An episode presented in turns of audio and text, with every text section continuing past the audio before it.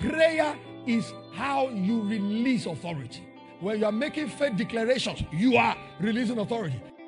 By virtue of our union with Christ, we receive this authority. The order of God is that if you are not under authority, you cannot wield authority. We have this authority permanently with us. And the reason is because we have the same status as the Lord Jesus. If authority is released by words, then it means that silence is unaffordable. The Word of God is a lamp unto your feet and a light unto your path. Be blessed today as God's servant, Reverend Peter Ayo Alabi, brings you God's Word. Carry your Bible in your hand this morning as we go into the teaching of the Word. Glory to Jesus. Glory to Jesus. And I wanted to turn your Bibles to the book of James, chapter 5. And we're going to read from verse 16 to 18 on our feet. If you have a good Bible and you have a good command of English, be bold to read loud and clear. James chapter 5 from verse 16 to 18. Want you read everybody? Confess your faults one to another and pray one for another that ye may be healed. The effectual fervent prayer of a righteous man availeth much. Elias was a man subject to like passions as we are, and he prayed earnestly that it might not rain. And it rained not on the earth by the space of three years and six months. And he prayed again, and the heaven gave rain, and the earth brought forth her fruit. Last week, Sunday, I started this teaching titled The Authority of the Believer in Prayer. And I'm going to teach the second part. And so last week, Sunday, I laid foundation for this teaching by showing us that the Lord Jesus Christ received authority from the Father and he has transferred that authority to us. Authority can be transferred. Authority can be transferred. That's what many people call delegated authority. All right? That is what is called delegated authority. That is, authority is transferable. Authority is transferable. And last week, all right, we saw how authority is transferred. Or another word we can use is conferred. It is conferred by words. We saw how the Lord Jesus Christ, that the Father conferred authority on him. We saw from Romans, the first chapter, reading from verse 3 to 4, concerning his Son Jesus Christ, our Lord, which was made of the seed of David according to the flesh, and declared to be the Son of God with power, according to the Spirit of holiness by the resurrection from the, from the dead he was declared to be the Son of God. He was declared to be the Son of God. And I told us last week that that sonship is where the authority was conferred. And that was something that happened on the day of resurrection. That on that day of resurrection, what God did was He made a pronouncement, a judicial declaration. Thou art my son. Did you see? Today have I begotten thee. You will see that we, we read the references to that from Hebrews, the first chapter and the fifth verse. For unto which of the angels said he at any time? So we understand there was a point in time where he said these words that thou art my son, this day have I begotten thee, and again I will be to him a father, and he shall be to me a son. And so you see that I read in the Amplified Classic, the same Hebrews 1, verse 5. For to which of the angels did God ever say, You are my son, today have I begotten you, established you in an official sonship relation with kingly dignity. So the Amplified Classic helps us to see what he really did. That it, it wasn't just that he called him son on that day because he was from the Jewish custom. When a son gets to the age of 30, it is expected in the Jewish custom that that son should have mastered his father's trade. And so what the father does is that he presents that his son to the public. And in doing so, he introduces him to people by saying, This is my son. And that proclamation is not to say he was not his son before. It was actually to declare that he is now of age. And I can trust him to recommend him to you that he can now represent me. That's what it means. And so when the Bible tells us here that God made this declaration concerning Jesus, this declaration is referring to the day of his resurrection from the dead. That is, it was an official declaration of sonship or a declaration of official sonship. So it means that sonship was there by birth, but there is the official declaration of it. which actually demonstrate capacity, demonstrate the fact that authority has now been transferred to the Son. And that's what God did for the Lord Jesus on the day of his resurrection. You remember in Philippians, the second chapter, from verse 5 to 9, let this mind be in you, which also was in Christ Jesus, who, though was in the form of God, the Bible says, thought it not robbery to be equal with God, made himself of no reputation, took upon the form of a servant, became a man, took upon human flesh, for the one reason for him to be obedient to death, even the death of the cross. Verse 9 says, Wherefore God also has highly exalted him. And that is actually what he's still referring to in Hebrews 1 5 where the Father officially declared the Son, did you see, to be in charge. And you will notice in Hebrews 5, verse 5 as well, it says, So also Christ glorified not himself to be made an high priest, but he that said unto him, Thou art my son. So you notice even that declaration affects his priestly ministry. Today, he said, I have or have I begotten thee. Hallelujah. You also go in Psalms chapter 2, Psalms, the second chapter, and we read from verse 6 to 7. Yet have I set my king upon my holy hill of Zion. I will declare the decree. The Lord hath said unto me, Thou art my son. This day have I begotten thee. So you notice these references in scripture. The father declared his son, did you see, to be in charge. In John chapter 5, I want to call your attention to that. We didn't see that. Uh, uh, so much last week, glory to God. Verse 22 to verse 23. We see in John 5, the Lord Jesus made this pronouncement For the Father judgeth no man, Jesus said, but hath committed all judgment unto the Son.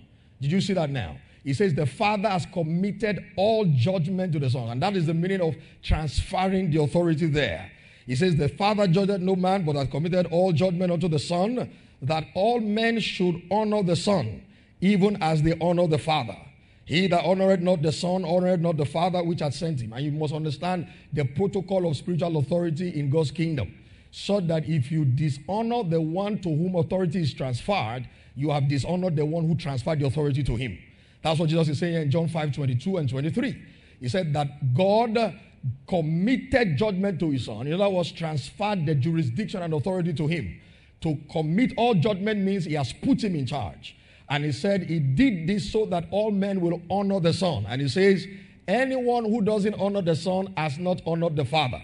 You must understand that chain of command in God's protocol continues to trickle down. That anyone that the Son also sent must be honored the way the Son is honored. To not honor the ones that the Son sent is to not honor the Son who sent them. And by proxy, to not also honor the Father who sent the Son. So it's a chain. Tell your neighbor, say it's a chain. Another one you're wearing on your neck now. I'm talking about a chain of command. Hallelujah. And so you understand in Matthew 28, verse 18 to 19. And Jesus came and spake unto them after he rose from the dead, saying, All power is given unto me in heaven and in earth. Look at that. All power is given to me in heaven and in earth. Do you remember there in Philippians 2, verse 9? He said, Wherefore God also has highly exalted him and given him a name that is above every name, that at the name of Jesus, I told you last week, he didn't say at the mention, at the name of Jesus, every knee should bow of things in earth, of things under the earth. So we see the jurisdiction of his authority. Do you see? Heaven and earth. He said in, in Matthew 28, all power in heaven and on earth. In Philippians, he says things underneath the earth, things on the earth, things in the heaven. I'll show you again in Ephesians, the first chapter. We're going to see the jurisdiction of the Lord Jesus Christ again upon his resurrection. In Ephesians, the first chapter, Paul is praying for the Ephesian Christians, and by extension, the prayer covers us. Somebody say that prayer covers me. Say it covers my family. It covers all my loved ones who are in Christ. So Paul, we skip to verse 19, and he says that you may know what is the exceeding greatness of his power to us what who believe according to the working of his mighty power, which he wrought in Christ. And last week I showed you the five Greek words that were used in these verses. And how many of you remember? I want to see how intelligent you are and how serious you are with your Christian life. Hallelujah. Uh, so there are five Greek words I taught you last week. Perhaps you've used it to eat about. Praise God. So I will remind you, and this time, make sure you put it in your left hand so that when you are eating at home, you don't eat with it. So I told you about what? Dunamis, Energia, Kratos, Ischus, Energeo. Wow. Brilliant people in here. And some who are claiming to be. Now, look at your neighbor from here this morning and re- reel out those five Greek words together at the same time. Tell your neighbor, say, we're doing it at the same time. One, two, three, go.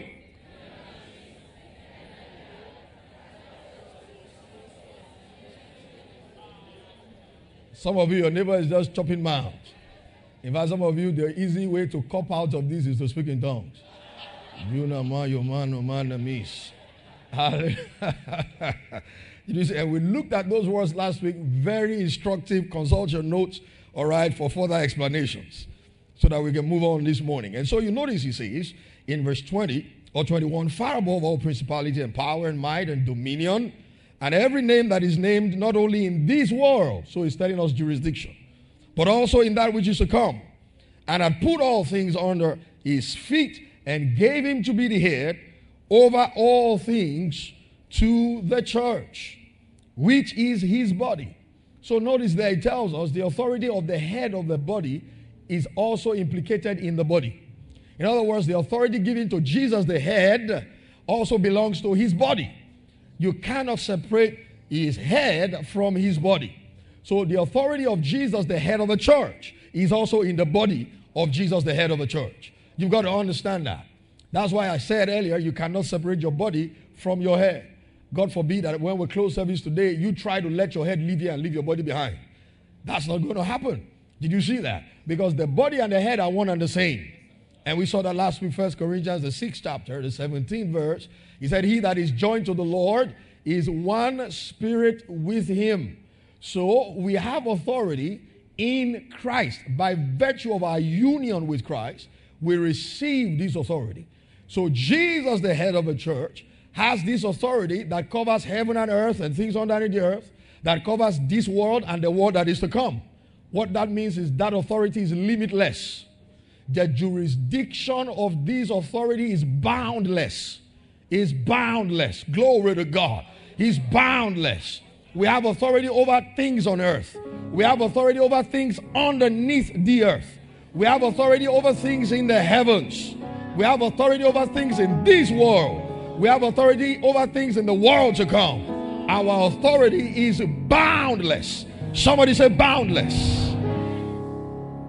Oh, glory. I tell you, that ought to make you shout. Did you put on your shouting clothes today? Did you come with your shouting clothes today? Somebody say, I've got authority. Woo! I tell you, these are the things that makes us bold, that makes us confident. Are you hearing what I am saying? They make us confident. You know, we're singing that song earlier on, in the name of Jesus, I have authority over every sickness, over every disease. You see, those are songs you got to sing, memorize them, because as you sing them, you're making yourself more conscious of that reality. The things of the Spirit respond to consciousness. I'm conscious I carry authority. Hallelujah. Hallelujah. Glory to God. And I told you last week that authority is also released and exercised through words. You see, words are powerful. And uh, if you followed our teachings over time, you notice I've taught you concerning faith and faith confessions that the primary use of words is not for communication. The primary use of words is not just to have conversations with people. And that is evidenced in the first use of words that we ever saw in mankind or in existence of man or in existence of the world. Genesis chapter 1 verse 3 and God said light be or as the King James renders it let there be light and there was light. The original says light be and light was. Now those were the first words ever spoken into time. It's amazing to note that when God said those words, He wasn't having a conversation. So, the first time words were spoken on earth, they were not used for communication, they were used to exert authority. Light be, and light was. Light be, and light was. In scriptures, there's what is called the law of first mention, meaning the first time something is used or done is instructive of the purpose of that thing and how it will be used further down the line. So the first use of words is not for conversation. The primary use of words is to command, to release power, to exercise authority. And we saw God using his authority to create, to create things. You've got to understand that when he said in Genesis 1:26, let us make man in our image and after a likeness, the first thing he said is let them have dominion. The way you rule is by words. Kings rule by their words. Kings rule by what they say. Oh, glory to God. There was there were times growing up as a minister, early days of ministry. I would only teach this just because I knew it in the Bible. Today I'm not just teaching because I know it in the Bible. I experience it. Literally. Are you hearing what I'm saying? As I'm saying it, I feel the power of God in my words. Words are not just for communication. We speak to release power. Power. Power. And I tell you, as I'm speaking to you this morning, the power of God is coming to you. The life of God is coming to you. If you came here sick, God's power is healing your body. God's power is healing your mind. God's power is healing your bones. Be healed in your body. Be healed in your bones. Be healed in your mind. In the name of Jesus Christ. Glory to God. Glory to God. Glory to God. when we speak, the devil know there's trouble for him. Mark 11, 23, Jesus said, Verily I say unto you, He said, Whosoever shall say to this mountain, Be thou removed, and be thou cast into the sea, and shall not doubt in his heart, but thank you, Jesus, but shall believe that those things which he saith shall come to pass. He shall have whatsoever he saith. He didn't say he might, he said he shall. He shall. I have what I say.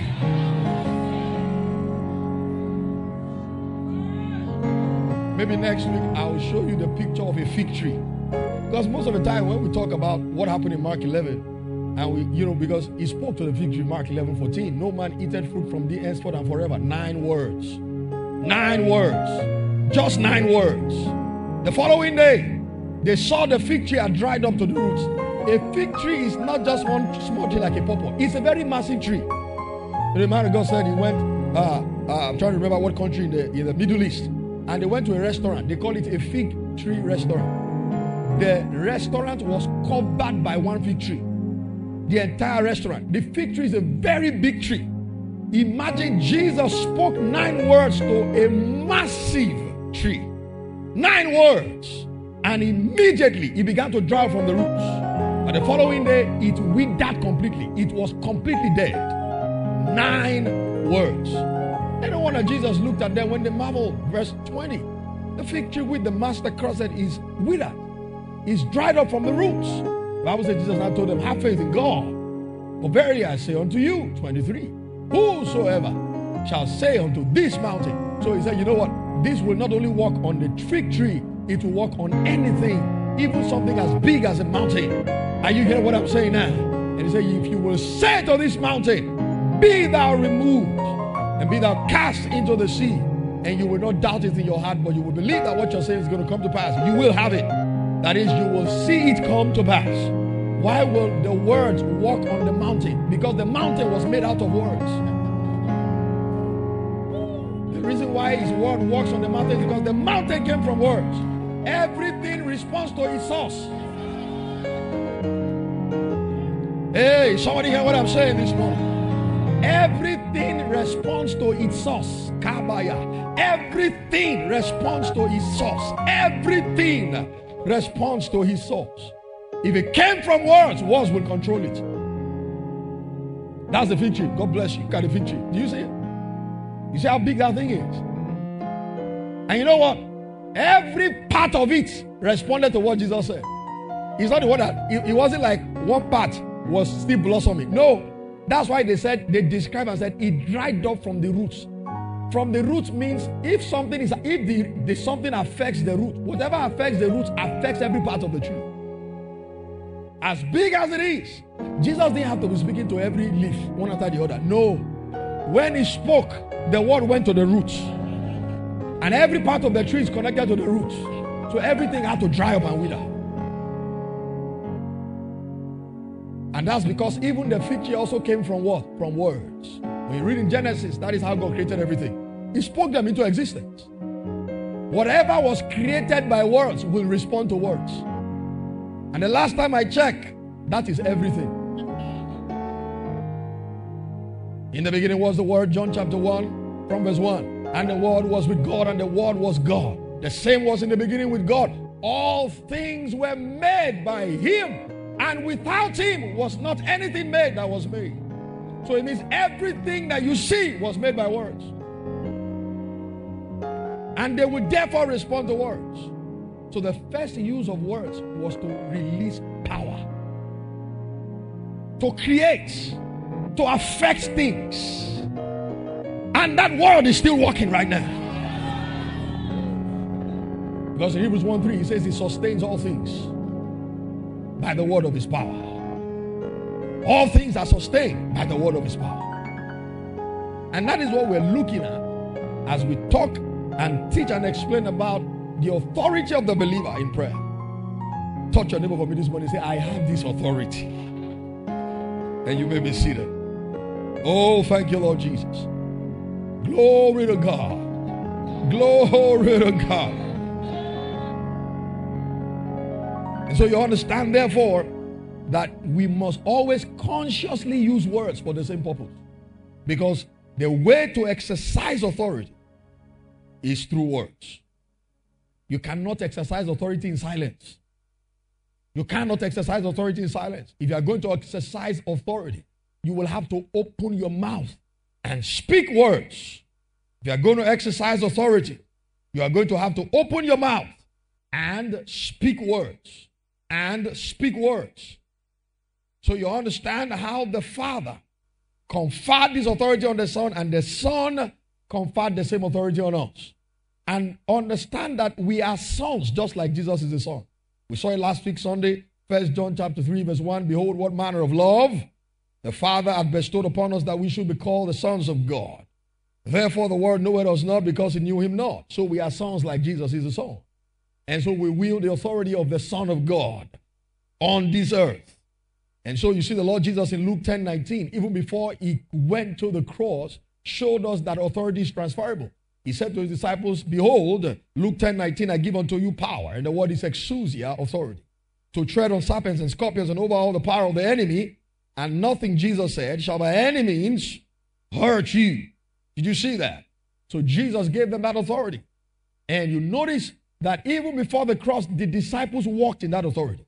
When you read further down in Luke chapter 10, they came back rejoicing because demons were subject to them in his name. And that tells you there what snakes and scorpions refer to. It was a figurative expression because he told them that you will trample upon snakes and scorpions and over all the power of the enemy, and nothing shall by enemies hurt you. And when they came back in context, they showed us what the snakes and the scorpions were. He said, Even the devils were subject to us in your name. And Jesus told them, He said, Yeah, I saw the devil fall like lightning. So when you see snakes and scorpions there in Luke 10 19, is referring to the devil and is referring to demons. The Lord Jesus gave them that authority, they used it, and uh, it worked for them. But glory to God in the new creation, we have this authority permanently with us. And the reason is because we have the same status as the Lord Jesus. And I like to say this way we have equal position and therefore equal possession. We have equal position and therefore equal possession. The position of Christ is sonship. Our position today is also sonship. And therefore, what he possesses, we also possess. And in seeing the example of how authority is released by words, we see the centurion in Luke chapter 7. In Luke chapter 7, verse 8, he said, For I also am a man set under authority. You need to set the timer. What is it showing me is the clock. All righty, praise God. So you set the timer for me. And so you notice there, he says, For I also am a man set under authority, which is the word exousia, having under me soldiers, and I say unto one, Go, and he goeth, and to another, Come, and he cometh, and to my servant, Do this, and he doeth it. The man is trying to show and describe how authority is released. And he says, The way I release authority is I speak words. I say to one, Go, and he goes. I say to another, Come, and he comes. I told you the meaning of that statement when he said, I'm a man under authority. What he was simply saying is that I'm a man vested with authority. I'm a man who carries authority. I'm a man who is used to authority. I wield it and I'm also submitted to it. And you see that in the Amplified Classic. He says, Luke 7 8, Amplified Classic, For I also am a man daily subject to authority. I am a man daily subject to authority with soldiers under me. And I say to one, Go, and he goes, and to another, Come, and he comes, and to my bond sovereign, Do this, and he does it. The man says, Hey, I have men under me, and I'm also under some men. He shows you there that the way you will function in authority is for you to understand those two positions. You must be under authority, and you must also understand where you are in authority. I'll say it again. Two things you've got to understand, therefore, as a believer, is that you must first of all be under authority. Be under authority. And then understand that you can also command authority. I'll show you that quickly in James chapter 4. James chapter 4 and the sixth verse. And you see Apostle James giving his admonition to us believers. He says, submit. But he giveth, first of all, verse 6, and then we'll go to 7. But he giveth more grace, wherefore he saith, God resisteth the proud, but giveth grace unto the humble. Seven, submit yourselves. Therefore, to God. Look at that. We are under authority. Did you see that? Submit yourselves, therefore, to God. Then the next thing it says, resist the devil, and he will flee from you. So notice, we are under authority. Then the second position is that we are also in authority. And the order of God is that if you are not under authority, you cannot wield authority. I'll say that again. If you are not under authority, you cannot wield authority. If you are not under authority, you cannot wield authority. At any time where you resist the devil and he doesn't flee, one of the things you got to check is your own submission. Notice the word of the Lord here, James 4 7. Submit yourselves to God, resist the devil, and the devil will flee. But notice the order. You must ensure you are in submission to God. The submission to God is in the submission to the authority of God that He has established on the earth. And you've got to get that clear. And so you understand, you, you must put yourself under the authority of God. The authority of God is all around us, beginning in the local church, the authority of the, of the leadership of the local church, the pastorate. The authority is also in the home. In the home, the Bible tells us in Ephesians chapter 6, he said, Wives, submit to your own husbands. In the same Ephesians, Ephesians chapter 5, I beg your pardon. In Ephesians 6 1, he says, Children, obey your parents. So you see authority in the home. Wives submit to husband, children submit to your parents. There is authority everywhere. In the place of work, there is authority. You see, the Bible tells in Ephesians 6 that servants to be obedient to their masters. Those are the lang- that was the word, the language they use in Bible times. Today, in our parlance, you would say employees be submitted to your employers. It's in scriptures. So there's no such thing as I'm a believer. So when I get to work, my boss is not a believer, so I have dominion over him. No, you don't. No, you don't. At work, your boss is the one you submit to in the context of your workplace. At home, your husband, if you're a woman, is the one you submit to in the context of the home. That is the order of God. And you know, it's possible for the wife in the home to be the boss at work. If, for example, your wife is the CEO of a company and you work there as a director, in that office, she is your boss. You submit to her. And when you get home, she is your wife. She submits to you. The lines are clear. You see, for you to be a man in that situation and say, Well, you're my wife, and so I don't care whether you're a CEO, when we get to work, you still submit to me. You are unruly if you do that. You are unruly if you do that. It is also possible for your wife to be a leader in the church, whereas you are a member of a team. So imagine if your wife is the head of the hospitality team, and then you are a member of the hospitality team. In that hospitality team, she is your leader. You submit to her. When you get home, you resume your work as the husband. Somebody say amen to that. And that's why you see, wisdom is the understanding of difference. You must know the difference. You must understand the difference. So if your wife is the leader of your team and she declared a fast for your team, and you refuse to eat at home. I mean, or you refuse to fast at home. You know, you can as a man. You shouldn't do that. But you can as a man. When your wife has declared a fast on your team, you can get home and, and tell her and say, hey, baby, I want to eat this morning.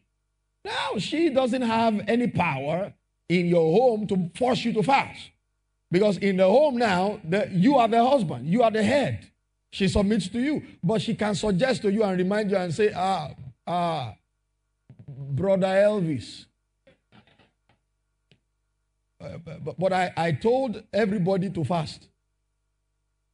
Now, brother Elvis is in his jurisdiction and he can choose to disobey in that confines and say to her, My wife, I am the head of this family. Give me my food. Yam food now. Yam breakfast. And eat his food. There's nothing she can do about it. But she can do something when she gets to her own tough. And what she can do is that when you get to church on Sunday, in the stewards meeting or your team meeting, you say, Brother Elvis, stand up. Say, be on your feet now, Brother Elvis.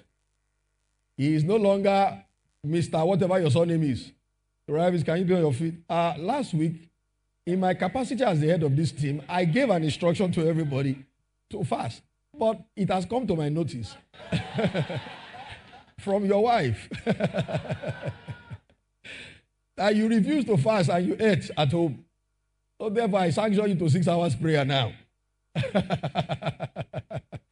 this is what I'm saying now. Because you need to understand the difference. The authority of God is everywhere. So it's in the home, it's in the workplace, it's in the local church, it is also in government, in society. Romans 13, let all souls be subject to the higher powers. He said, For there is no power except those which are ordained of God. And we are commanded to subject ourselves to them. You don't break the traffic light. When you break the traffic light, you did not just disobey Loma. Or is it Loma? Sorry, last man. And that's why you see, usually if you break the traffic light, if they can get you, then you see last man coming around. You know, the plural of last man is last man. Praise God. And they're coming from all the angles like cockroaches. Glory to God. And they're coming to deal with you and teach you a lesson in home training. Praise God. You don't want to be caught by them. Hallelujah. This is what I'm saying now. And so you understand, when you do that, when you break the traffic light, you did not just disobey LASTMA. You're disobeying God. You're disobeying God. Because you see, in Romans 13, it tells us that the authority of the government is ordained of God. It doesn't mean God particularly and picks the person that stands in that office. What it simply means is that that office represents God's authority. And that's the reason why when elections come, it doesn't matter who you voted for, whether your candidate won or not. The moment a person is sworn into the office of the president, we are commanded to honor him. In the same way, it doesn't matter what your dad or mom has done for you or done in their lives that has hurt you. The moment a person occupies the place of father and mother, you are commanded, Ephesians 6, to honor them. To honor them. And you must understand that we must see the authority of God in men. You must see the authority of God in men. People's lives get broken because of this simple principle they do not understand. People's lives are messed up because they do not understand these simple things. You break God's authority in government, in society, you break God's authority in the place of work, you're cheating your boss. He's going to come back to haunt you. He's going to come back to haunt you. And so you must understand the authority of God is everywhere. So if you must wield authority, you must submit to authority. Submit to God. James 4 7. Resist the devil and he will flee. The devil is a lawless person. And when he sees lawlessness in your life, he emboldens him to come into your life and wreak havoc in your life. Don't give the devil that room. And the good news is that if you're giving that room to the devil, you can take it back. You can take it back by submitting yourself just as the word of God commands us. And so you see, the centurion showed us how authority is released. I'll read to you also Luke 7 8 in the Passion Translation. The Passion Translation, very, very explicit. He says, I am an ordinary man. He said, Yet I understand the power of authority. That's what the the, the centurion is saying in the Passion Translation render, you see it on the screen. And I see that authority operating, I see that authority operating through you, he's saying to Jesus. He said, I have soldiers under me who obey everything I command. Notice what he says next. I also have authorities over me, whom I likewise obey. So, Master, Just speak the word and healing will flow. Just speak the word and healing will flow. He tells, in other words, the flow of healing is as easy as speaking it. It's as easy as saying it, but saying it with an understanding of authority. Because that was what this guy had here. He understood authority. He understood authority. In the Weymouth translation, he said, For I too am a man obedient to authority. Look at that. I too am a man obedient to authority, and I have soldiers under me. So you see those two dimensions of authority. You are submitted to it, and you can then wield it. And I say to one, Go, and he goes to another, Come, and he comes, and to my slave, Do this or that, and he does it. So you must submit to authority to wield authority. The Lord Jesus also shows us an example of how to wield authority. Matthew, the ninth chapter, and we're reading from verse 1 to 6. And he entered into a ship and passed over and came into his own city. And behold, they brought to him a man sick of the palsy. Palsy means lame, lying on a bed. And Jesus, seeing their faith, said unto the sick of the palsy, Son, be of good cheer, thy sins be forgiven thee. And behold, certain of the scribes said within themselves, This man blasphemeth. And Jesus, knowing their thoughts, said, Wherefore think ye evil in your hearts? For whether it's easier to say, whether it's easier to say, in other words, he's now comparing two easy things. He's saying that the forgiveness is easy, so is the healing. So he's saying, which of those two is easier? So when you say which of those two is easier, you are simply saying the two are easy. The two are easy. What two things? He said to him, Your sins are forgiven. Pick up your bed and go home. So there is healing, there is forgiveness. Jesus says both are as easy as saying it. So he's asking them, which of the two do you think is easier? Because obviously these guys don't even know how easy it is. They don't know how easy it is for sins to be forgiven. Here again, Jesus is showing us the forgiveness of sins that he proclaimed or procured in his redemptive work will now be as a matter of confession.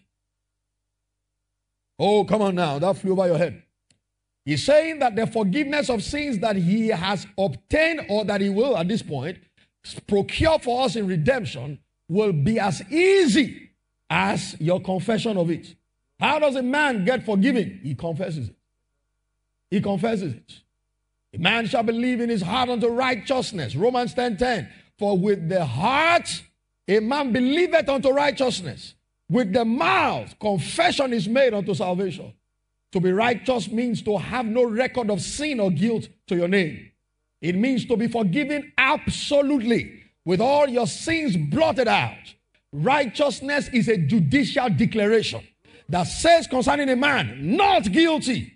And not only does he say not guilty, he blots out all the records of your sins. Oh, glory to God. David knew that. If you were, if David was here and he saw the way you responded now, he would shake his head and say, These guys don't understand. Because in the book of Psalm, chapter 32, David said, Blessed is the man whose sins are forgiven. Blessed is the man against whom God will not impute sin. That man is blessed. I'm that blessed man. Woohoo! That blessing is more than money. It's more than a car. It's more than a house to be forgiven of all your sins. He said, uh, Their sins and their iniquities I will remember no more. Somebody say, No more. Say it again, say, No more. Say it again, say, No more. God is not counting sin against you, beloved. And you've got to know that. God is not counting sin against you today. He will not count it tomorrow. He will not count it ever. Oh, some of you didn't hear me. I said, God is not counting sin against you today. He's not counting sin against you tomorrow. He will not count it ever. so you can walk towards God boldly. You can speak freely before your Father. When the devil is trying to remind you of your past, you tell him about his future. And you tell that devil to shut his mouth because there is no record of sin against you. For there is therefore now no condemnation to those who are in Christ Jesus, who walk not after the flesh, but after the Spirit. For the law of the Spirit of life in Christ Jesus has made me free from the law of sin and death. Is that you he's talking about? Give God a shout of praise oh somewhere. we see that glory to God. And so he's saying to them, which is easier to say? Verse 3. And whole setting of verse 5. For whether it's easier to say, Thy sins be forgiven thee, or to say, Arise and walk. So Jesus is telling them do two things here. And you notice you see the same in Psalm 103. Bless the Lord. Do you see, Oh my soul, forget not his benefits? He who forgiveth thine iniquities and healeth all thine diseases. He does both. He forgives and he heals. Oh, hallelujah. He forgives and he heals. And guess how he does it? He doesn't wait for you to clean up your mess before he heals you. He will heal you so that you can be healthy enough to correct yourself. Because in James 5, the 15th verse, he said, And the prayer of faith shall save, sozo, heal, make whole, men put together the sick, and the Lord shall raise him up. Then he now said, If he has committed any sin, he, they shall be forgiven him. So God says, Sin may cause sickness, but sin cannot stop healing.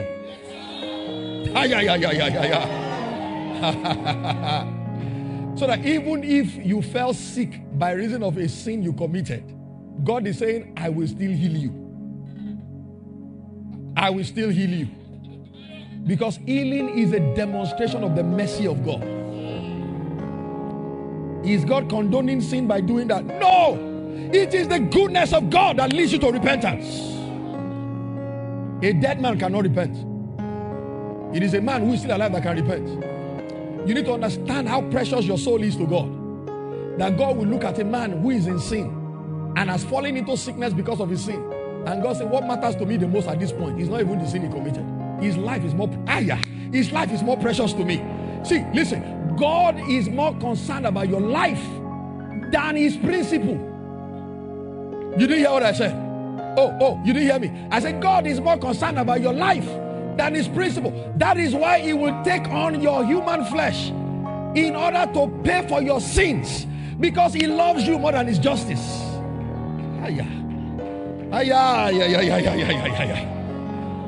Oh my God. God is more concerned about showing love to you than showing that he is right. As a matter of fact, his righteousness is in the demonstration of how he came down to your level and cleaned up your mess. What a God. What a God of mercy. No that in Ephesians 2 4, Paul says, But God, who is rich in mercy, but God, who is rich in mercy, because of his great love wherewith he had loved us when we were dead in trespasses. He didn't love us when we cleaned up, he loved us in our messed up states. Romans 5 8, God commended his love toward us in that while we were yet sinners, Christ died for us. Oh, God loves you. I am the beloved of God. if I, if I,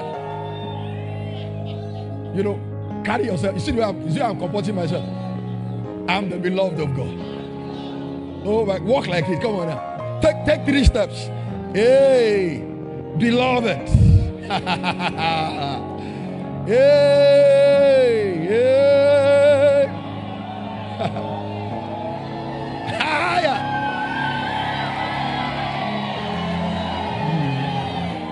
Èmi ni Jésù fẹ́, ó fẹ́ mi yeye. Èmi ni Jésù fẹ́ràn jẹ́ ẹnikẹ́ni lọ. Ó ra mi padà lọ́wọ́ ikú òjijì. Ayọ̀ ìgbàlà mi wá di púpọ̀ rẹpẹtẹ. Darling Jesus, darling Darling Jesus. Jesus, oh my darling Jesus, you're a wonderful God. I love you so much, darling Jesus. Oh my darling Jesus, you're a wonderful God. See that? Do you believe it? this, this love is more than feelings. It can bring feelings, but it's more than feelings. We've got to know it. You've got to believe it. First John 4 16, we have known and believed the love that God has toward us. He says, God is love. We know the love of God. Ephesians 3, Paul says, and to know the love of Christ that passes knowledge. It passes scientific discovery. It is a revelation. A love proven already. A love proven by death. Say, for scarcely will any man die for a good person. He says, But God commended his love toward us in that while we were yet sinners, Christ died for us. He didn't just stand with us in our mess. That would have been good enough. Said, I'm not just going to come to identify with you in your mess. I will take responsibility for the penalty. You don't have to die for your sins. I'll die for your sins. That's what he did. He died not just for me, he died as me. Before the eyes of justice, I already died for my sins. Because Jesus took in my place, he stood in my behalf. He said, The death he was supposed to die, how died that death? Therefore, let him go free. Ha, yeah, yeah, yeah. That is the declaration of righteousness. Let him go free. Let him go free. Don't touch him anymore. Don't punish him anymore. I have been punished for his sake. I have been punished for his sin. I have taken his punishment, for he was bruised for iniquity. The chastisement for our peace was placed upon him, and by his stripes we were healed. Ay, ay, ay, ay, ay. Woo! That is why no religion can boast of a savior like our savior. No religion can boast of a savior like our savior. He saves to the uttermost. He saves to the very end. He saves to the very end. This is why we dance. This is why we shout.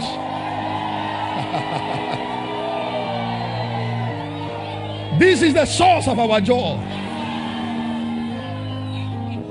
We are not amongst those who are wondering, are they going to be rapturable? Oh no. I know. hey, I know it.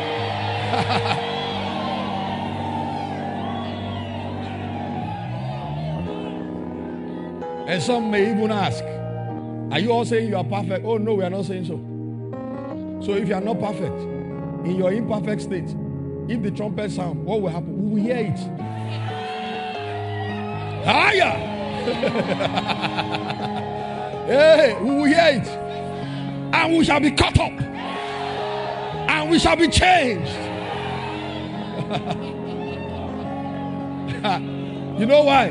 Because the guarantee of it is inside us already. He is the Holy Ghost.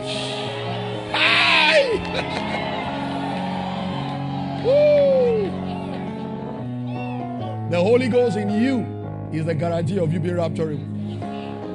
And He is in me now. He is in me as my comforter. He is in me as my standby. He is in me as my counselor. He is in me as my strengthener. He is in me as my advocate. Glory to God. Woo. In fact, look for three persons, give them a high five. Say, I'm rapturable, brother. I'm rapturable, brother. Don't worry about that. I'm rapturable already. Woo. Be seated. Hallelujah. My God. My God.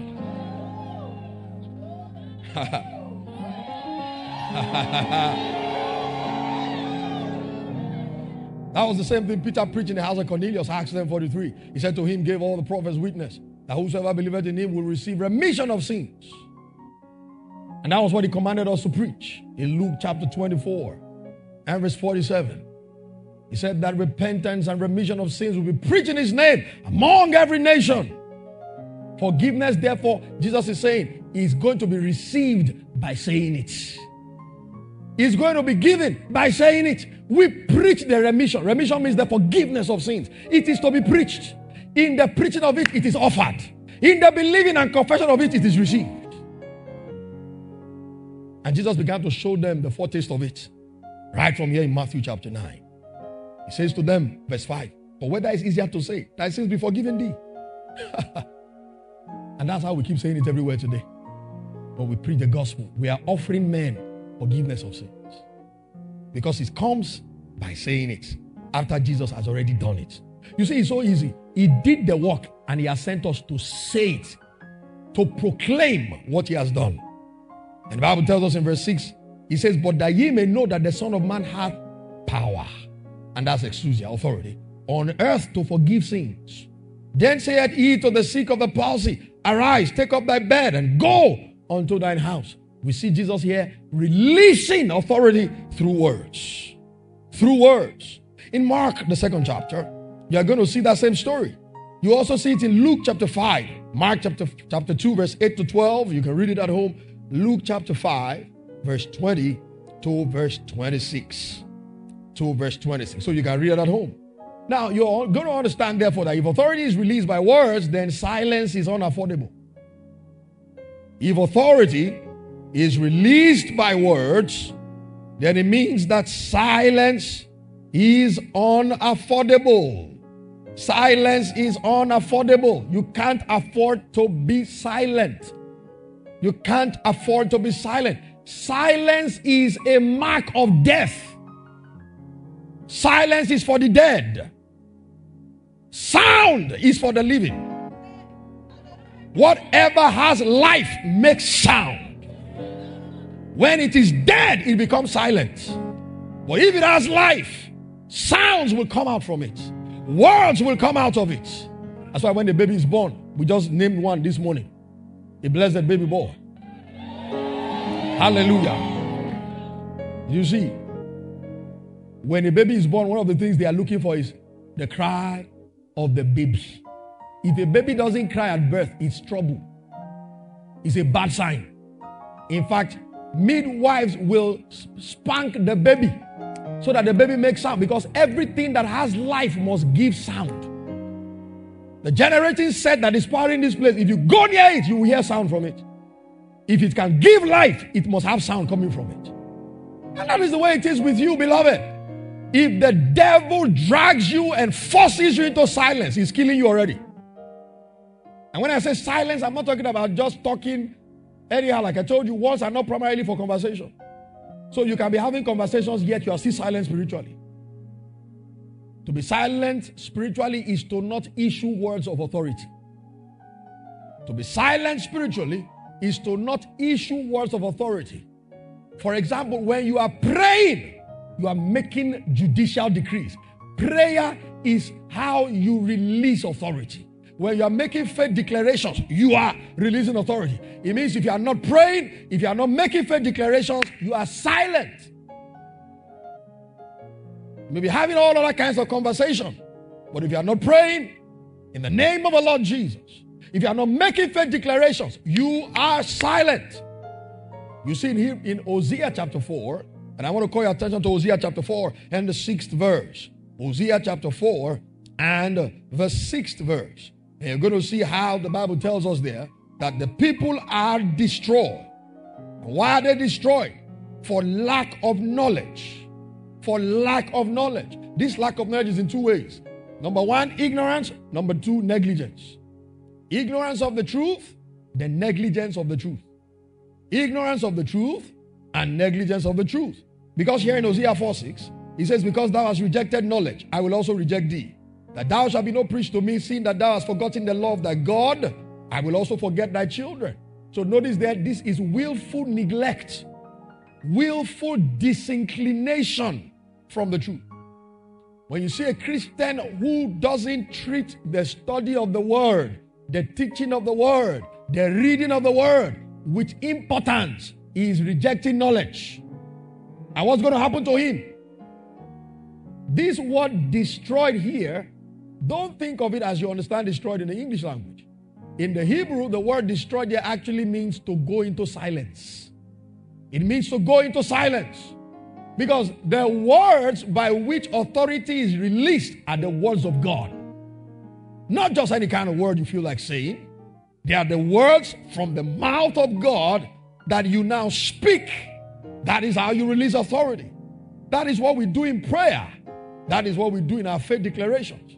We don't just say what we wish, we don't just say what we like. We say what the word says. Because God is the one who conferred his authority on us. The authority of God works with the word of God. The authority of God doesn't work with what you feel like. The authority of God works with his word.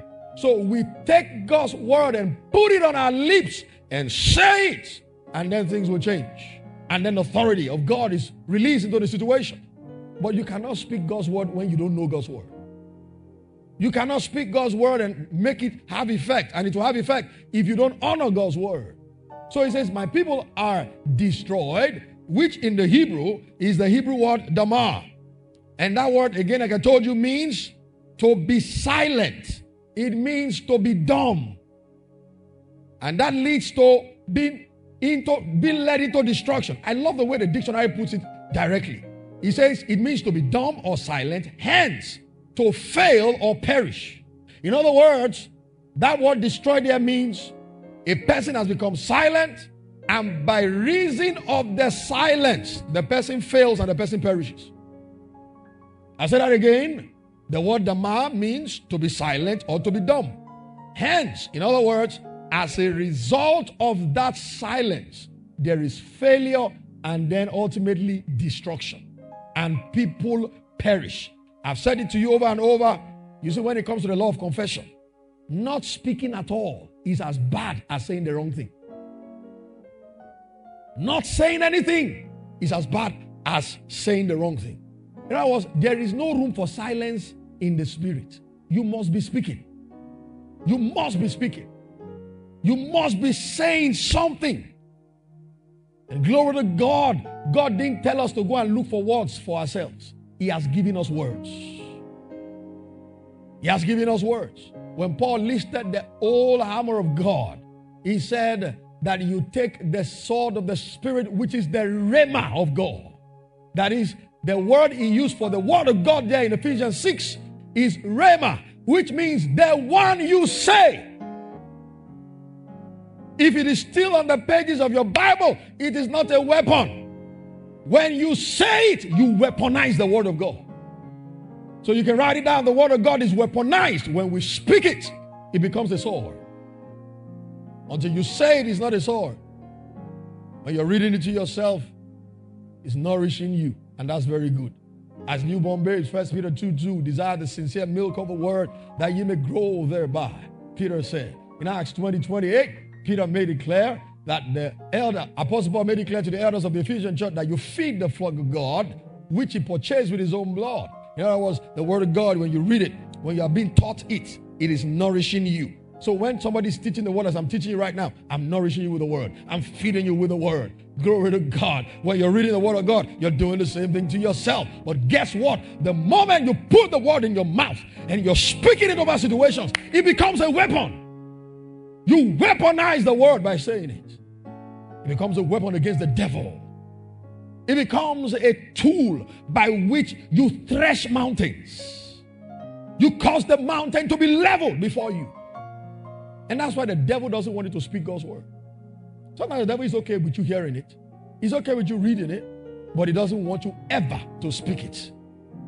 He doesn't want you ever to speak it. One of the major things the devil is doing to this generation is, is discouraging people, bringing all kinds of discouragement, depression, and all moods, you see, that makes it difficult for you to speak when it is necessary in prayer and in faith confession. You wake up in the morning when it's time to pray, you find yourself so moody and gloomy, you just can't speak. That is the devil. You got to shake it off yourself. You wake up in the morning, if all you can say is just a whisper and say, Glory to God, glory to God. And you know one thing I've discovered? Your spirit man knows how to find his way out if you can just allow him by speaking some of those words quietly. Glory to God. You see, when you're saying glory to God as a whisper, your spirit man will grab it. Your spirit man will grab it and he will use it to take your emotions out of that bad mood. Glory to God. From a whisper, it will become some louder voice. From a louder voice, eventually you find yourself shouting all over the room. Glory to God. I am who God says I am. I am above only and never beneath. I am the head and not a tail. I am the righteousness of God in Christ Jesus. And from there, some shambala here, some shandada here tongues will begin to flow. That is how to start your day. Never start your day in silence. A day started in silence is a day lost to the devil. You say, but what happens if I've started the day in silence and it's already nine o'clock? And I and I realize what you have just said. Then grab your day back from the devil. In other words, anytime you open your mouth to speak, that is when your day starts. That is when you take charge of your day. You know, that is the way God does his things. In case you have not noticed, God will never do what he has not first of all said. Never. Read all through the Bible. Everything God did in scriptures, He said it first. God can never do what He has not first said. God will never do what He has not said. Never. Because He is bound by His words. So it means when God is speaking, He's not talking of intention, He's talking of certainty. you know what I'm saying? When God is talking to God, He's saying, This I'm telling you, I will do it. No Jupiter can stop it. Hey! And that's why you need to understand the language of authority. And you probably, if you if you move closer to me a little bit, you would have heard me say sometimes, and I'll say, even if the devil becomes twins, he can't stop this one. I'm not bragging when I talk like that. I'm talking like my papa. because his word is law. He's saying what he has concluded in his heart. And he says it not because it's an intention. He says it because his words define his limitations. Oh, glory to God. My God. God's words define his limitations. Therefore, his words determine his realities and possibilities. So it means if your possibilities are very small, it's because your words are few. Your words will either raise your possibilities or bring your possibilities down and limit your possibilities in life. So, what are the things you want to say in life? You have to start saying it. But like I told you, you can't just be saying anything you like. You must get the knowledge of the word. What has God's word said about your life? What has the word of God said about your situations? Many Christians want to pray. They are passionate about prayer, but they are ignorant in prayer. To be ignorant in prayer is to pray without authority. Ah, yeah, yeah, yeah. Man, I'm preaching better than you are amen in this morning. Ah, yeah, yeah. Oh, I'll listen to this message myself. If I have to buy it, I'll buy it. My God. I hear what I'm saying? If you are ignorant in prayer, you are praying without authority. Because there is no authority without knowledge. Do you notice what the centurion said in Luke 7 8? He said, I am a man under authority. He said, I know the amplified class, I know how authority works. You must know it. There is a way it works.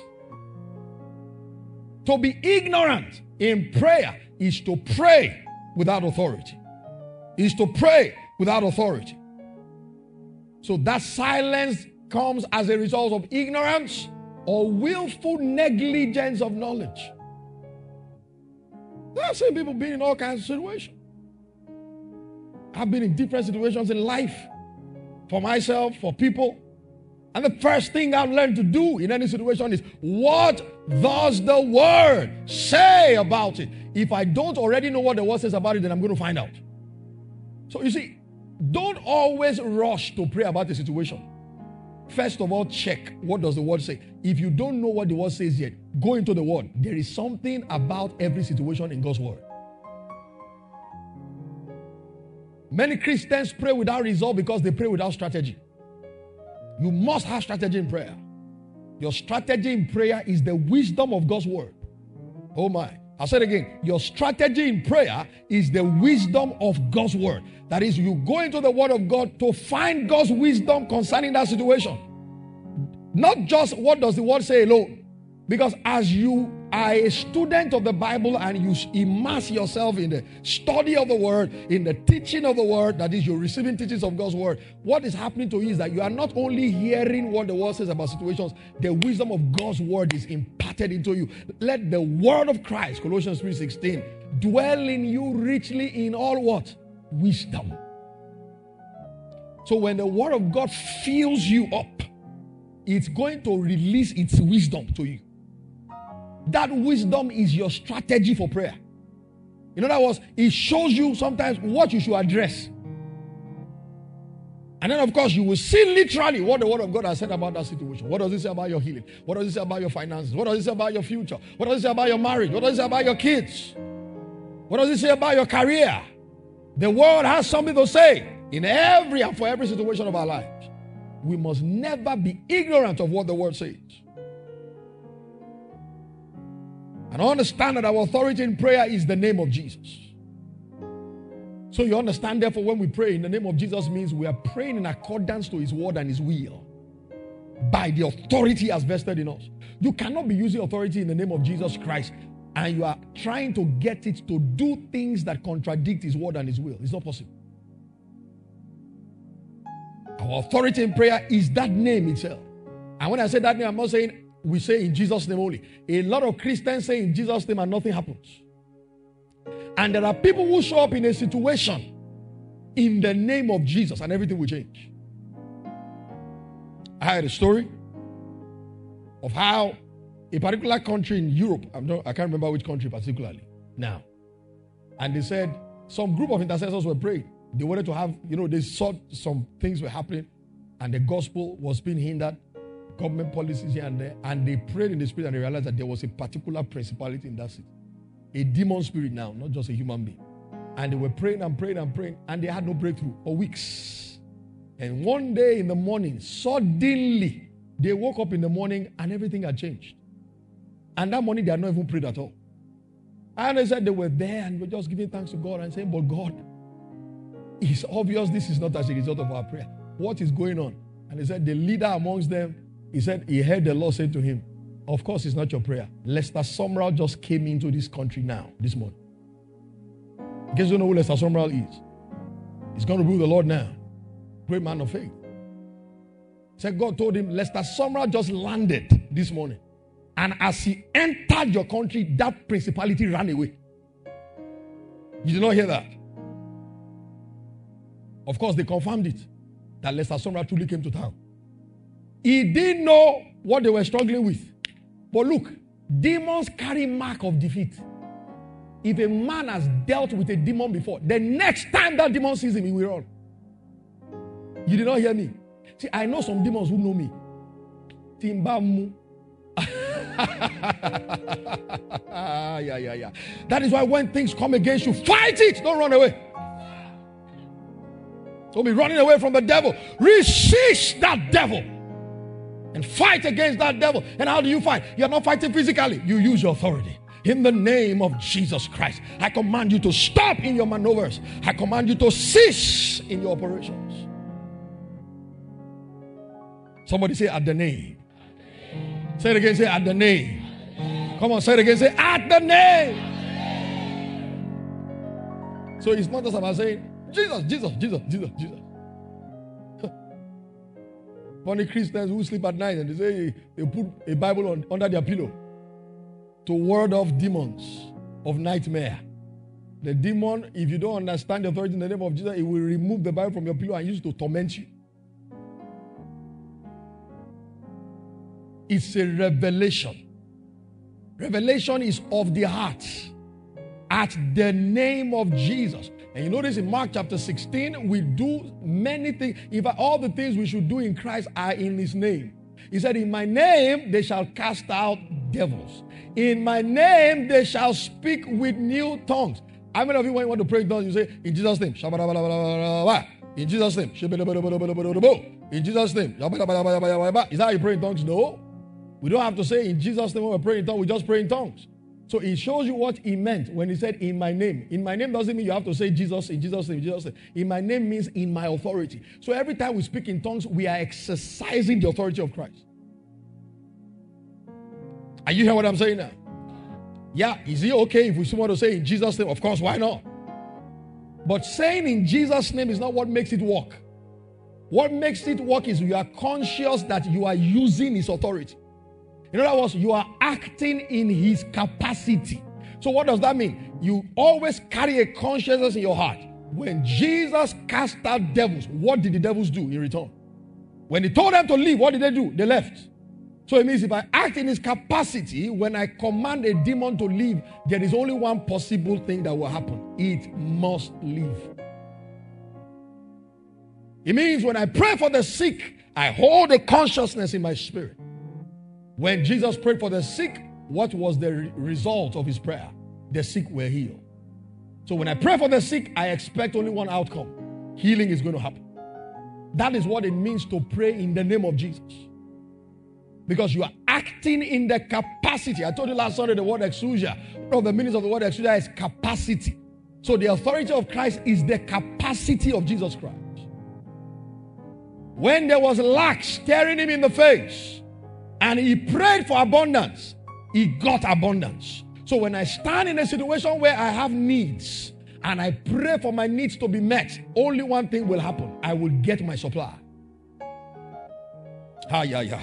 That's why I told you, don't wait only for when we are in church taking offerings to make this our declaration. Say it all the time. I still said it in the house yesterday evening. Glory to God. And I just started speaking, and then mom was with me, and the kids came around and said, Say it along with us. Glory to God. We're getting our buildings, we're getting our lands, we're getting our houses, we're getting our vehicles, we're getting our equipment, everything we need. And there's a way I say something everything I need to do, everything I need to do. and to enjoy life on a high level. No more chipe chipe things. I do not serve El Chipo. I serve El Shaddai. No more cheap, cheap, cheap, cheap things on a high level. High level. Sorry for those of you who use Samsung, from Samsung to iPad. High level, iPad. From Chinko phone to iPhone from Tokumbo cars to brand new. From tenant level to landlord. Yay! Let me use some authority here. Some of you this year, we will dedicate your house. I said, we will dedicate your own house. We will dedicate your own house. We will dedicate your own house. We will dedicate your own house. Learn to use the authority of Jesus for things that are obviously beyond your natural ability. That's why authority means capacity. I am not the one that will build house for you. So I'm not afraid to tell you what this capacity can do for you. This year, we will dedicate your house. You know, camp meeting 2020, I made this declaration. One of my sons from Abuja, who pastors in Abuja, he came for camp meeting last year, 2021. In one year, he got married in 2020. In one year, God gave him a house, he and his wife. During camp meeting last year, they came to mom and I and told us, and mom, dad, we're about to finish it and we're working to make sure that it's ready so that we can move in before Christmas. They did. Said that we took the word you gave at the camp meeting. Let me give it to you one more time. This year, we will dedicate your house. I command the angels of this anointing to go now and bring these words to pass. Everything that needs to align, I command them to align. Everything that needs to be in place, I command it to be in place. In the name of Jesus. In Ezekiel 37, God said to Ezekiel, Son of man, can these bones live? And he said, God, thou knoweth. And that was Ezekiel is saying, This is beyond what human beings can put together. But you, God, can do all things. And God said to him, This is the way it's going to happen. Release words. Release words. Tell the bones to live. Live how it's going to happen to me. Ezekiel only spoke words. Next thing, bone came to bone. Marrow came to marrow, sinew upon sinew, flesh came upon flesh, and the dry bones became a mighty army. And I want to prophesy to somebody today whatever needs to come together the money, the contracts, the deals, the favor hey, whatever needs to come together, I command it to begin to come together right now. This year, we will dedicate your house. This year, we will dedicate your house. This year, we will dedicate your house. In the name of Jesus, the Lord is lifting you up. God is lifting you up. God is lifting you up. God is lifting. My God will elevate you. My God will promote you. My God will elevate you. My God will promote you. In the name of Jesus. Oh, give God thanks for it right now. Give him thanks. Give him thanks. Oh, give him thanks. Thank you, Lord Jesus. We give you praise. We give you glory, Lord. We give you glory, Lord. In John 16 24, he said, Either to have ye asked nothing in my name, ask and ye shall receive, that your joy may be full in my name. So, he's, in other words, he's saying there's a difference between when you ask in my name and when you ask on your own. In John 16 26, at that day ye shall ask in my name, and I say not unto you that I will pray the Father for you. He says, But in that day you shall ask in my name. Of course, that day he's talking about is the day we are in now. Is the day post resurrection. That day is the reality of redemption. And we live in that day. John 14, 13. And whatsoever you shall ask in my name, that will I do, that the Father may be glorified in the Son. The Father is glorified whenever we use his authority. In John 14, 14, if you shall ask anything in my name, I will do it. The early church prayed in the name of Jesus. In Acts 4, 29 to 31. And now, Lord, behold their threatenings, and grant unto thy servants that with all boldness they may speak thy word, by stretching forth thine hand to heal, and that signs and wonders may be done in the name of thy holy child Jesus. And when they had prayed, the place was shaking where they were assembled together. And they were all filled with the Holy Ghost, and they spake with the word of God with boldness. And guess what was the result of their prayer? They asked that God would grant signs and wonders in the name of his holy child Jesus, verse 33. And with great power gave the apostles witness of the resurrection of the Lord Jesus, and great grace was upon them. They prayed that in the name of Jesus signs be done, and signs were done. Because what you ask in the name will be granted. And we've seen it also in James chapter 5, verse 14 to 15. Is any sick among you? The early church prayed, and we see that the church continuously practiced that. Let him call for the elders of the church and let them pray over him, anointing him with oil in the name of the Lord. And he says the result, verse 15, is that the prayer of faith shall save the sick. In other words, that prayer that they pray in the name of the Lord will save the sick. So it is a practice of believers to pray in the name of the Lord Jesus. I close with this this morning, Psalm 149, verse 5 to 9. And you're going to see that we execute judgment in prayer. When we use our authority in prayer, we are executing judgment. Ah, yeah, yeah. And this morning, I'm going to give you about five to ten minutes to execute some judgment in prayer. You will notice in Psalm 149, verse 5 to 9, let the saints be joyful in glory. Let them sing aloud upon their beds. Did you see what I told you earlier on? When you wake up in the morning, make sound. Let them make, look at that. Let them sing aloud upon their beds. And I would say, when you wake up in the morning, raise a song. Lord, you are my God, and I will ever praise you. I will seek you in the morning. I will learn to walk in your way.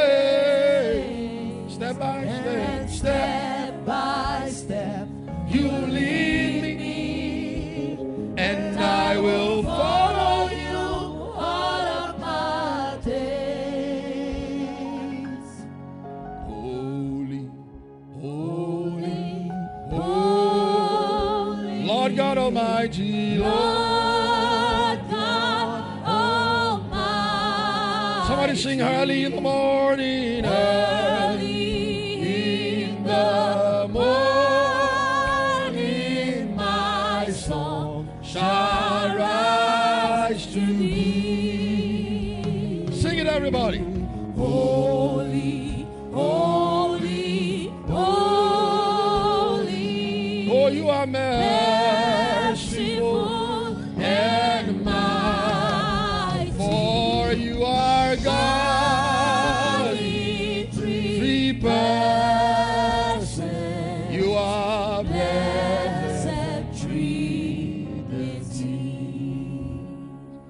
Them sing loud upon their beds. Aloud upon their beds. I remember those days growing up in River Chapel.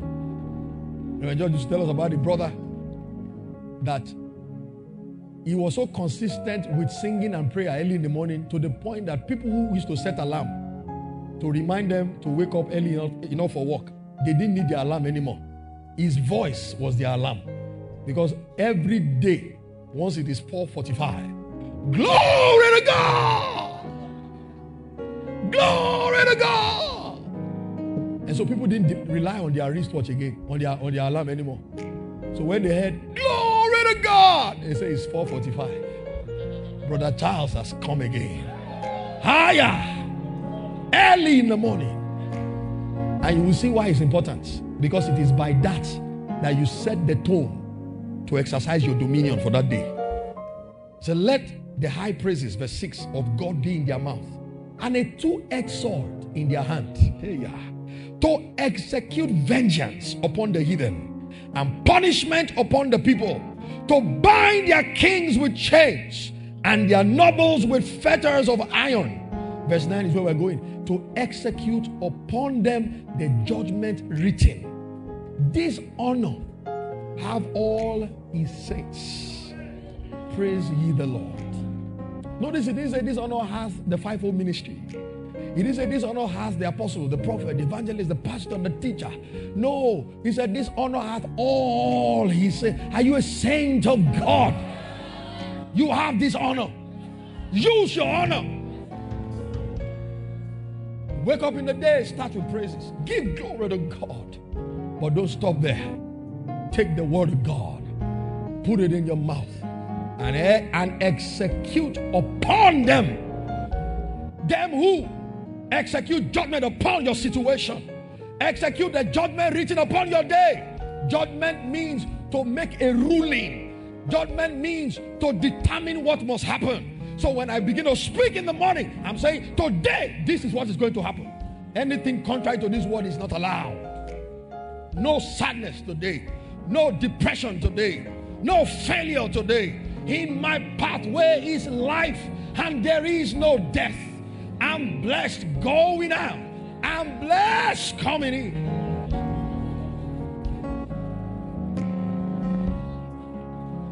Did you notice? He says, You execute the judgment that is written. A judgment that is written has no power until it is spoken. Ooh, you should listen to this teaching again and again. Judgment written can do nothing. It has to be spoken. It has to be enforced. In prayer, we execute judgment. Elijah was a man subject to like passion, just as we are. And he prayed that there be no rain. And there was no rain. You read it in the uh, book of James, chapter 5, verse 17. And you're thinking in your mind that Elijah just woke up one day because he felt angry and he felt just, you know, like, I'm just in a bad mood today. So what can I do? What can I do? What can I do? What can I do? And he looked at the uh, he looked at the seas. And, no, no, I don't want to touch that one. Uh, he looked at the land. He said, I don't want to touch that one. And then he just said, What can I do? What can I do? He looked up and he said, Okay, let there be no rain. No, that's not why.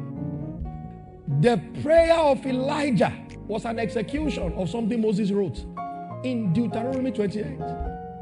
The people had sinned against God. And Moses had written in Deuteronomy chapter 28. I'll show you now. Are you ready to see this? This week is time for judgment to be executed.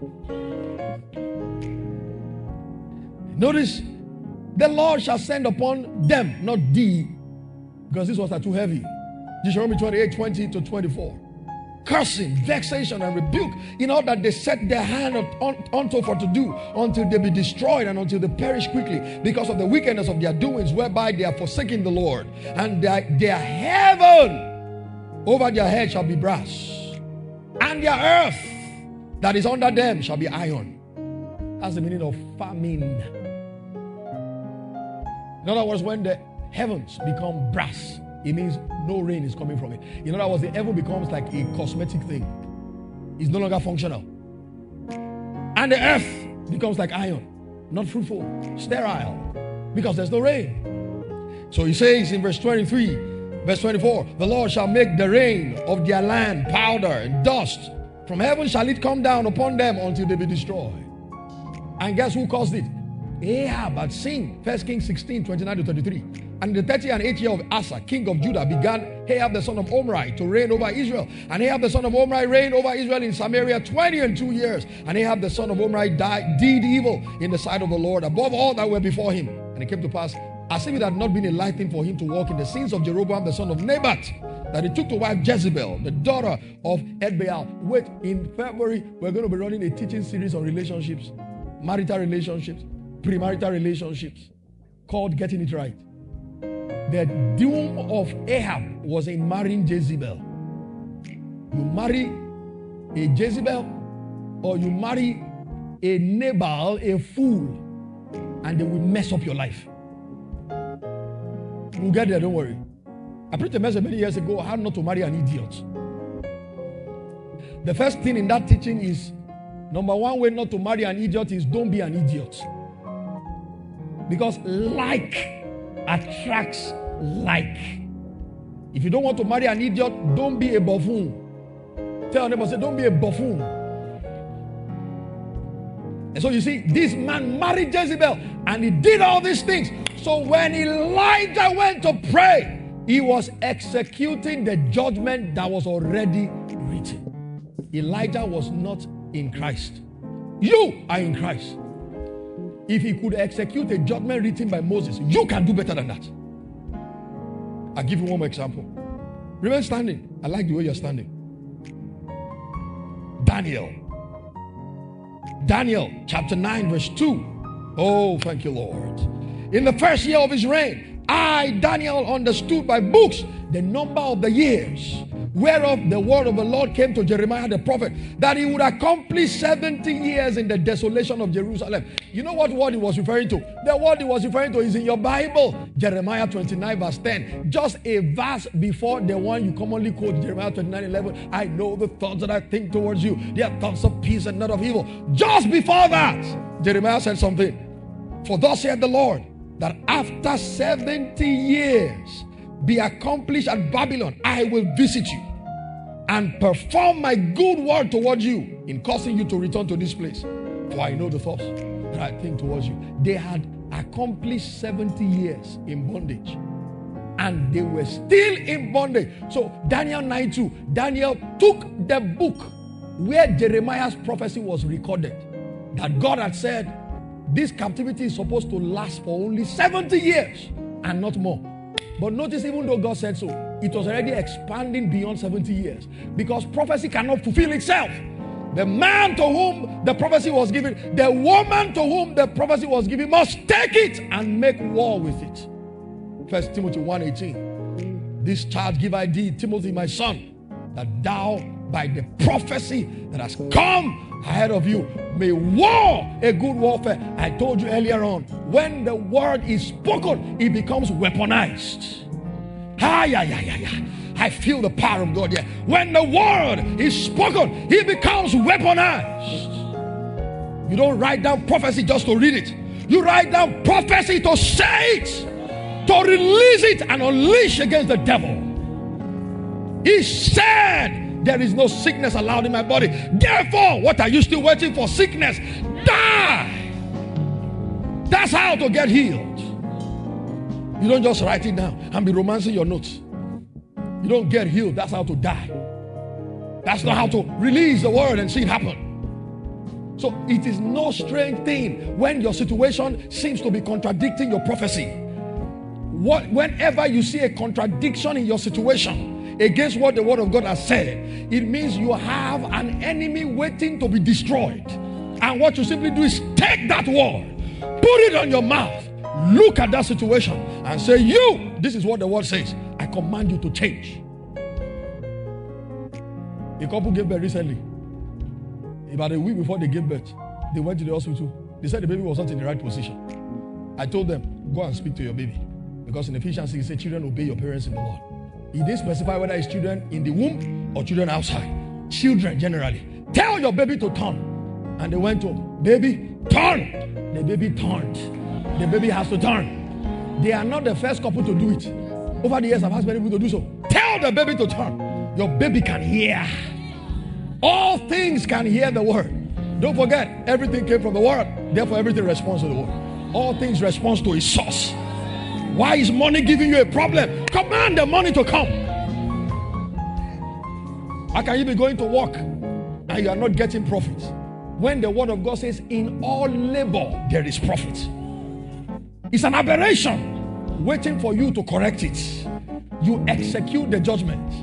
And let me tell you, when you release the words, angels respond. Higher, angels respond. Because when Daniel began to pray about this matter in Daniel 9 13, as it is, as it is written in the law of Moses, All this evil is come upon us, yet made we not our prayer before the Lord our God, that we might turn from our iniquities and understand thy truth. Glory to God. When you read further down, the Bible tells us to save our time here. The angel of the Lord came to him and said to him, Daniel, a man beloved of God. From the first day you began to pray, your voice was heard. And I am come for your words. The angel doesn't come for your tears. The angel doesn't come for your emotions. The angels respond to your words. Daniel was sad, but the angel didn't come for his sadness. Daniel was down in his feelings, but the angel didn't come for his feelings. He had to speak words. The angel said, I came for your words. I'm not saying you can't cry if you want to cry, if your situation is so bad, cry. But understand, your tears are not going to move anything in the heavens. Your tears will move nothing in the earth. What moves things are your words. You've got to say something in prayer. And don't just say anything. Say what is written. When you say what is written, angels move. Guess what? Demons move out of the way. When you say something, I'll give you five minutes this morning. It's time to say something. What is it that you are trusting God for in your life? What is that area of contradiction in your life? Execute some judgment today. I give you five minutes. This is not a time to be bothered about what anybody is thinking. Oh, this is a time to get mad at the devil. This is a time to take your authority. This is a time to exercise your dominion. This is a time to use the name of Jesus. This is a time to enforce what has been written. Is there sickness in your body? It's time for you to stand on the word and say, No more in the name of Jesus. Is there that affliction that is troubling you? You cannot explain the reason why there is misfortune in your life. Speak the word in prayer, release the authority. Go ahead, go ahead, go ahead. In Jesus' name we pray. Hallelujah. The Lord Jesus said, Whatsoever things you desire in prayer, believe you receive them, and you shall have them. Notice he didn't say you might, he said, You shall have them. You shall have them. I'll give you the next one minute to give God praise over what you have prayed about. Give God praise. Hallelujah. Glory to Jesus. Say after me, say, I am a believer. I am not a doubter. Say again, say, I am a believer. I am not a doubter. Say, therefore, I receive everything that I have prayed about in the name of Jesus. I release angels now. Say again, say, I release angels now to go now and bring these words to pass in the name of Jesus. Can you shout amen, someone? Hallelujah. This message was brought to you from the Heritage of Faith Church. Our vision is raising stronger believers. For more impactful resources, visit our website at www.hofng.org. God bless you.